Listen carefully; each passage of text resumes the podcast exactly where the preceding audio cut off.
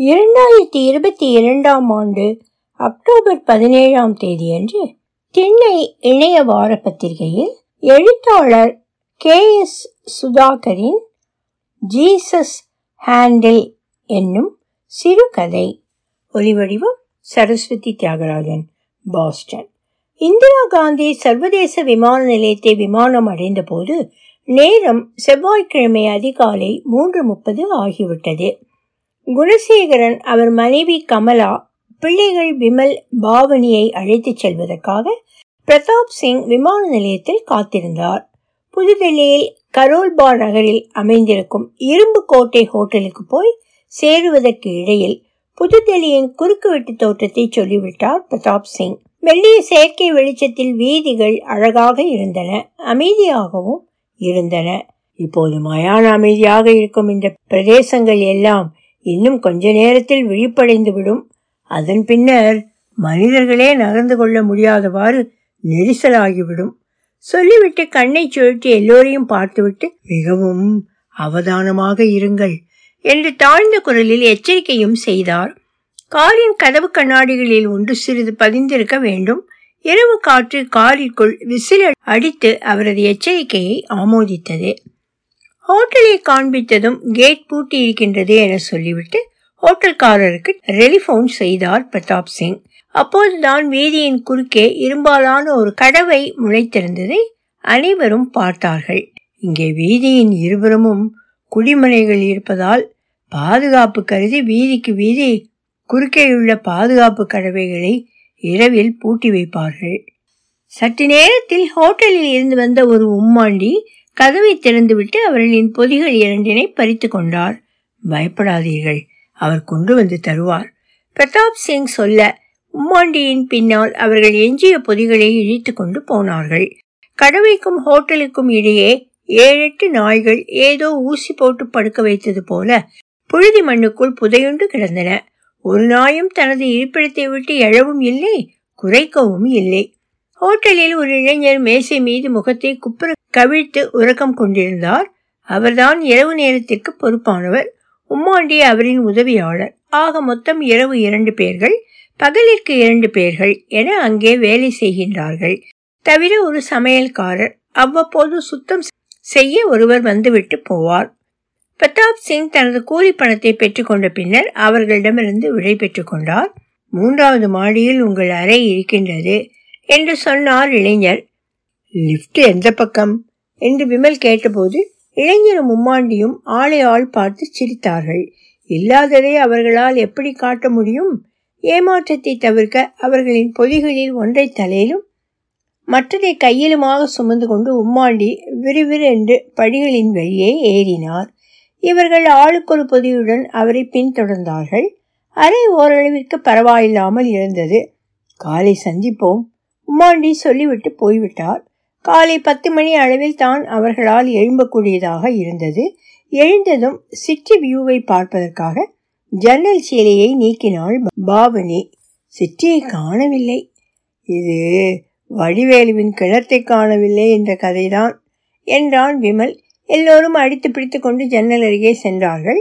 அங்கே இருமருங்கிலும் உள்ள கட்டட தொகுதிகளும் அதனூடாக அவர்கள் நேற்றிரவு வந்த பாதையும் தான் தெரிந்தன. ஒரு சிலர் நடமாடி கொண்டிருந்தார்கள். காலை உணவு ஹோட்டலில் இலவசம் என்பதால் கீழே இறங்கினார்கள். இரவு வேலையில் இருந்தவர்கள் போய் இரண்டு புதியவர்கள் வந்திருந்தார்கள். வயதில் முதிர்ந்தவர் மேனேஜர் இருக்கையில் இருக்க துடிப்பான இளைஞன் ஒருவன் அவர் அருகே ஏவலுக்காக காத்திருந்தான். காலை உணவாக சப்பாத்தியும் கறியும் அல்லது ஆலு பராத்தா என்று சொன்னார்கள். அத்துடன் தேநீர் கோப்பி இலவசம். ஒரு கிழமை அங்கே தங்குவதற்கு அவர்கள் திட்டமிட்டிருந்தபடியால் அன்று சப்பாத்தியும் கறியும் உண்டார்கள். ஆலு பராத்தாவின் சுவையை மறுநாள் பார்க்கலாம் என்று விட்டு வைத்தார்கள். அவர்கள் தேநீர் அருந்திக் கொண்டிருக்கும் போது ஒரு புதியவர் வந்து மேனேஜர் அருகே அமர்ந்தார். சற்று நேரத்தில் ஒரு வெள்ளை இன தம்பதியினர் ஹோட்டலின் உள்ளிருந்து வெளியே வந்தார்கள். வெள்ளை இன தம்பதியினர் அந்த புதிய மனிதருடன் டொலரை மாற்றுவதற்கான பேரத்தில் ஈடுபட்டார்கள்.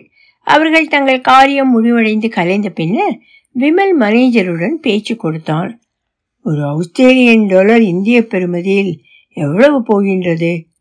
நீங்கள் வெளியே கடையில் மாட்டிக்கொண்டால் உங்களுக்கு கூட பணம் கிடைக்கும். இப்போது வந்துவிட்டு போனவரிடம் மாட்டுவதென்றால் டொலருக்கு நாற்பது இந்திய ரூபாய்களுக்கு மேல் தரமாட்டார். வெளியே என்றால் ஐம்பதுக்கும் மேல் பெற்றுக்கொள்ளலாம் என்றார் மேனேஜர். இன்று எங்கெல்லாம் போக இருக்கின்றீர்கள்? என்று பெரிதாக ஒரு இடமும் நாங்கள் செல்லவில்லை. கரோல்பாவின் நகர் பகுதிக்குள் சென்று நாளை பயணம் செய்வதற்கான பயண முகவரி இருக்கும் இடத்தை பார்த்து வரலாம் என்று இருக்கின்றோம் விமல். அப்படியென்றால் நீங்கள் கரோல்பாவில் காசு மாற்றிக்கொள்ளலாம் மேனேஜர். ஹோட்டலை விட்டு வெளியே இறங்கினார்கள். பூட்டியிருந்த கடவைகள் எல்லாம் திறந்திருந்தன. உயரிய கட்டடங்களின் நிழல்கள் வீதியில் விழுந்து இடமில்லாது போக எதிர்ப்புறமாக இருந்த கட்டடங்களில் தாவி எழும்பியிருந்தன. பழைய கட்டிடங்களில் காயப்போட்ட துணிமணிகள் மீது அவை வர்ணஜாலம் காட்டின. சில வீடுகளின் முன்னால் புழுதி அடங்க நீர் தெளித்திருந்தார்கள். வீதியில் ஒருவன் மரநிழலின் கீழ் ஆடைகளை அயன் செய்து கொண்டிருந்தான். சன நெரிசல் வேறு. தெருவை குறுக்காக கடப்பது அங்கே தனிப்பெருங்கலை. அதை பயில்வதற்கு அவர்களுக்கு சிறிது நேரம் பிடித்தது. தெருவெங்கும் புழுதி படலம் நிறைந்திருந்தது. பல இடங்களில் ரிக்ஷா வண்டிகளை காணக்கூடியதாக இருந்தது. அவர்களுக்கு வியப்பளித்தது. மனிதரை வைத்து மனிதர் இழுக்கும் காலம் இன்னும் மறையவில்லையே என்ற கவலையும் வந்து போனது. ஒரு இடத்தில் காசை மாற்றிவிட்டு கீழிறங்கும் போது ஒரு பரட்டை தலையன் பாக்கு வெற்றிலை போட்ட எச்சிலை துப்பிவிட்டு அவர்களை பார்த்து ஆங்கிலத்தில் கூப்பிட்டான். சார் எங்கு போக வேண்டும்? நான் ரக்ஸியில் கூட்டிக் கொண்டு போறேன். ஒரு இடமும் நாங்கள் போகவில்லை. சொல்லிவிட்டு பயண முகவரி இருக்குமிடம் நோக்கி அவர்கள் நடக்கத் தொடங்கினார்கள். அவன் ரக்ஸியை விட்டுவிட்டு இடமும் வலமுமாக அரக்கி அரக்கி அவர்களை துரத்தி வந்தான். நீங்கள் போகும் பாதை மூடப்பட்டுள்ளது. எங்கே போக வேண்டும் என்று சொல்லுங்கள். நான் கூட்டிச் செல்கிறேன். அவர்கள் ரக்ஸி சாரதி சொல்வதை செவிமடுக்காமல் தொடர்ந்து நடக்கத் தொடங்கினார்கள். அவன் தொடர்ந்தும் அவர்களை துரத்தியபடி வந்தான். பாதை புளொக் என்று சொன்னால் கேட்கின்றீர்கள் இல்லை திரும்பி வரப் போகின்றீர்கள். அவர்கள் நடையை எட்டி வேகமாக வைத்தார்கள். அங்கே பாதை ஒன்றும் மூடப்பட்டிருக்கவில்லை.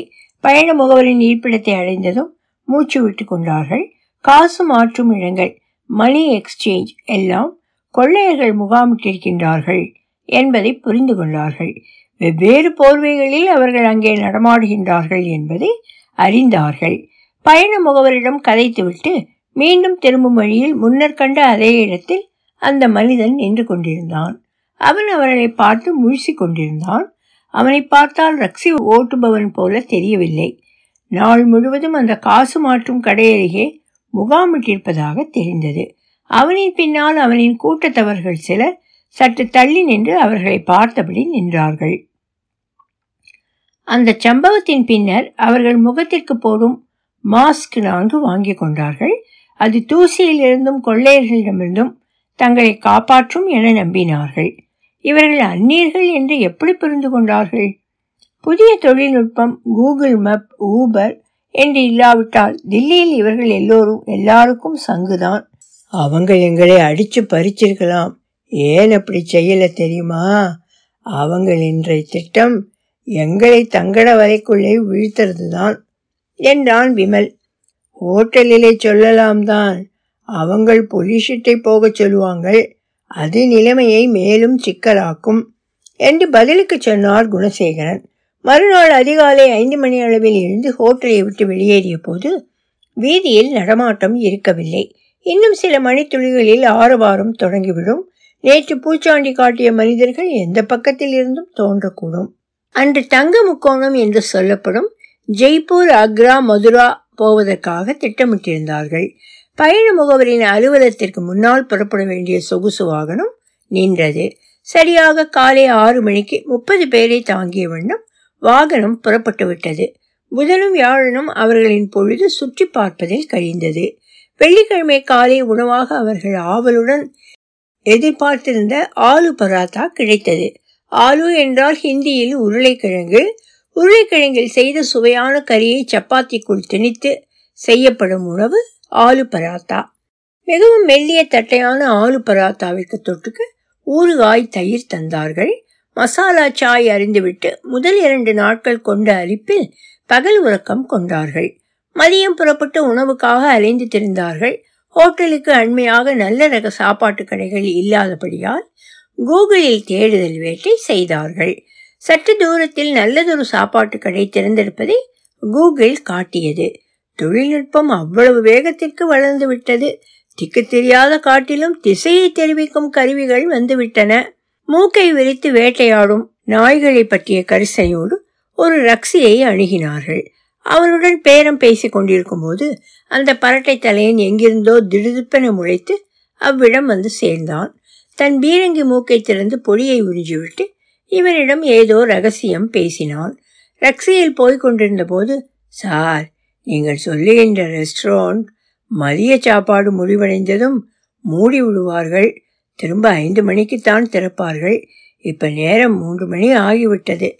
நான் உங்களை இன்னொரு திறமான இடத்திற்கு கூட்டி போகட்டா? என்று கேட்டான். விமலுக்கு கோபம் பொத்தி கொண்டு வந்துவிட்டது. நீங்கள் எங்களை இந்த இடத்திலேயே இறக்கி விடுங்கள். நாங்கள் போய்க் கொள்கிறோம். விமல் சொல்ல ரக்ஷியை ஓரம் கட்டனான் சாரதி அவனுக்கான பணத்தை கொடுத்துவிட்டு இவர்கள் இறங்கி நடக்கத் தொடங்கினார்கள். அவன் இவர்கள் போவதையே வெறித்து பார்த்தபடி இருந்தான். ஐந்து நிமிட நடையில் போக வேண்டிய சாப்பாட்டு கடை வந்தது. அங்கே மக்கள் வெள்ளத்தில் பிதுங்கியபடி வியாபாரம் களைகட்டி இருந்தது. எல்லோருமே கூட்டுக்களவாணிகள் பரட்டையன் தான் தலைவன் போல நல்ல காலம் தருதலை எங்களை ஏமாத்த பார்த்துட்டான். என்றார் கமலா. அம்மா இப்ப இருக்கிற தொழில்நுட்பத்தால அவங்களால முந்திய போல அவ்வளவு சுலபமா மனுஷர்களை ஏமாற்றி விட முடியாது என்றாள் பாவினி. சாப்பிட்டு முடிவடைந்ததும் ஊபர் ஒன்றில் இரும்புக்கோட்டை ஹோட்டலை நோக்கி புறப்பட்டார்கள். ஊபர் காரனுக்கு இடம் பிடிபடவில்லை. ஹோட்டலின் எதிர்ப்புறத்தில் நின்று கொண்டு அங்கும் இங்கும் சுற்றினான். விமல் கூகுள் மேப்பை போட்டு அவனுக்கு பாதையை காட்டினான். ஒற்றையடி பாதையான ஒரு குறுக்கு பாதை இருப்பதை கூகுள் காட்டியது. இதில் நிப்பாட்டுங்கள். நாங்கள் போய்க்கொள்வோம் எல்லோரும் ஊபரை விட்டு இறங்கினார்கள். குறுக்கு பாதைக்குள் காலை வைக்கும்போது அங்கே பாருங்கோ பரட்டையன் நிற்கிறான் என்றாள் கமலா. அவள் காட்டிய திக்கில் பரட்டையனும் வேறு சிலரும் நின்று சிரித்து கதைத்தபடி நின்றார்கள். இவன் என்னப்பா? தூணிலும் இருப்பான் துரும்பிலும் இருப்பான் போல. சலித்து கொண்டார் குணசேகரன். பாவனிக்கும் விமலுக்கும் சற்றே பயம் பிடிக்க தொடங்கியது. நாங்கள் கொஞ்சம் அவதானமாக இருக்க வேணும் என்றான் விமல். சனிக்கிழமை தில்லி புதுதில்லியில் அமைந்திருக்கும் இந்தியாவின் நுழைவாயில் தாமரை கோயில் குதுப் மினார் இந்திரா காந்தி ஞாபகார்த்த நிலையம் நேரு மகாத்மா காந்தி அருங்காட்சியகங்கள் மகாகாந்தி சமாதி என்பவற்றை பார்வையிட இருந்தார்கள். பிரயாணம் ஒன்பது மணிக்கு ஆரம்பமாகும் என்பதால் அன்று ஹோட்டலிலிருந்து ஊபர் எடுத்து பஸ் புறப்படும் இடத்திற்கு சென்றார்கள். ரக்ஸி ஓட்டோவை விட ஊபர் மிகவும் மலிவானது என்பதை புரிந்து கொண்டார்கள். இரும்புக்கோட்டையின் பகலுக்கு பொறுப்பானவர் தாராளமான பொது அறிவு கொண்டவர் இடையிடையே எங்கெல்லாம் போனீர்கள் போக இருக்கிறீர்கள் என்று கேட்டறிந்தார். சுற்றி பார்க்க வேண்டிய இடங்கள் பற்றிய தகவல்களையும் சொன்னார். அவர் சொன்னதன்படி ஞாயிற்றுக்கிழமை பல்பொருள் அங்காடி ஒன்றை சுற்றி பார்க்க புறப்பட்டார்கள். குணசேகரன் தனக்கு உடம்பு சரியில்லை என்று அன்றைய பிரயாணத்தை தவிர்த்து கொண்டார். இரவு ஒன்பது நாற்பத்தைந்துக்கு ஃப்ளைட் சீக்கிரம் வர பாருங்கள். ஏனைய மூவரும் அங்காடிக்கு செல்வதற்காக நகரத்திற்கு சென்று அங்கிருந்து புகையிரதத்தில் ஏறிக்கொண்டார்கள் வரும்போது கை நிறைய பொதிகளுடன் புகையிரதத்தில் இருந்து இறங்கினார்கள். தாங்கள் இருக்கும் ஹோட்டலை யாருக்கும் காட்டிக்கொள்ளக்கூடாது என்று ஆரம்பத்தில் இருந்தே விமல் கரிசையாக இருந்தான். கூகுளில் தேடி பார்த்து இரும்பு கோட்டைக்கு அருகே பொடிநடை தூரத்தில் இருக்கும் இன்னொரு ஹோட்டல் முகவரிக்கு செல்லும்படி இந்த தடவை ரக்ஸி சாரதிக்கு சொன்னான் ஹோட்டலை அண்மித்ததும் இறங்கிக் கொண்டார்கள். பொதிகளை சுமந்த வண்ணம் உள்ளே சென்றார்கள். விமல் ஹோட்டல் கவுண்டரில் இருக்கும் பெண்ணிடம் பேச்சு கொடுத்து நேரத்தை கடத்தினான். பாவனி இடையிடையே வெளியே எட்டி பார்த்தாள். ரக்ஸி சாரதி போயிருந்தது கண்டு மெதுவாக விமலுக்கு கிட்ட போய் முதுகை சுரண்டினாள். விமல் பேச்சை நிறுத்தி அந்த பெண்மணிக்கு நன்றி சொன்னான். மூவரும் பொதிகளை சுமந்து கொண்டு அந்த ஹோட்டலை விட்டு வெளியேறினார்கள். சில அடிகள் எடுத்து வைத்திருக்க மாட்டார்கள். சார் எங்கே போக வேண்டும்?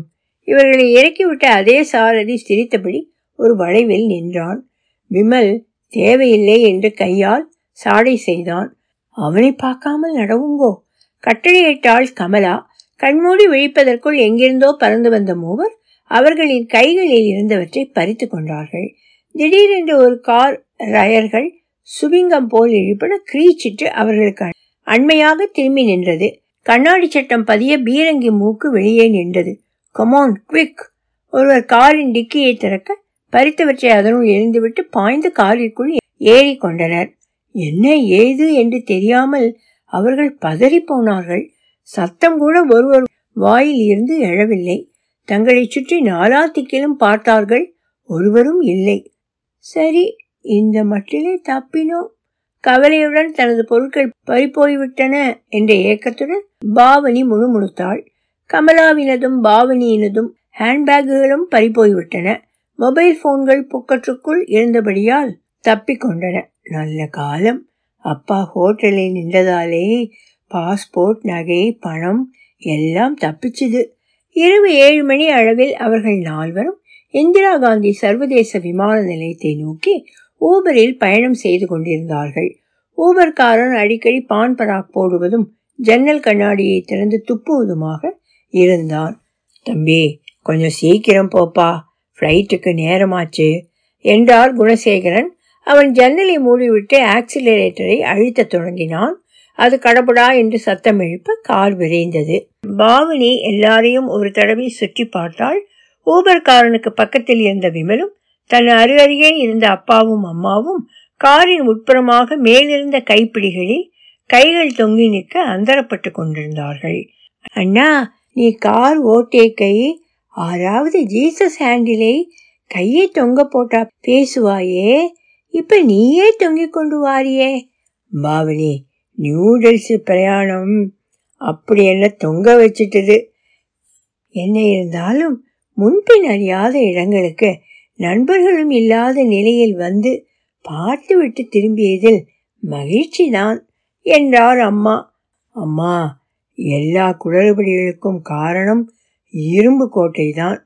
அங்கே வேலை செய்பவர்களுக்கும் அந்த கும்பலுக்கும் தொடர்பு இருக்கு என்று விமல் சொல்ல பின் சீட்டில் இருந்த மூவரும் அவனை பார்த்தார்கள். கடந்த ஒரு கிழமையில் நடந்தவற்றை ஆரம்பம் முதல் கொண்டு மீண்டும் அசை போடத் தொடங்கினார்கள். ஒலிவடிவம் சரஸ்வதி தியாகராஜன் பாஸ்டன்.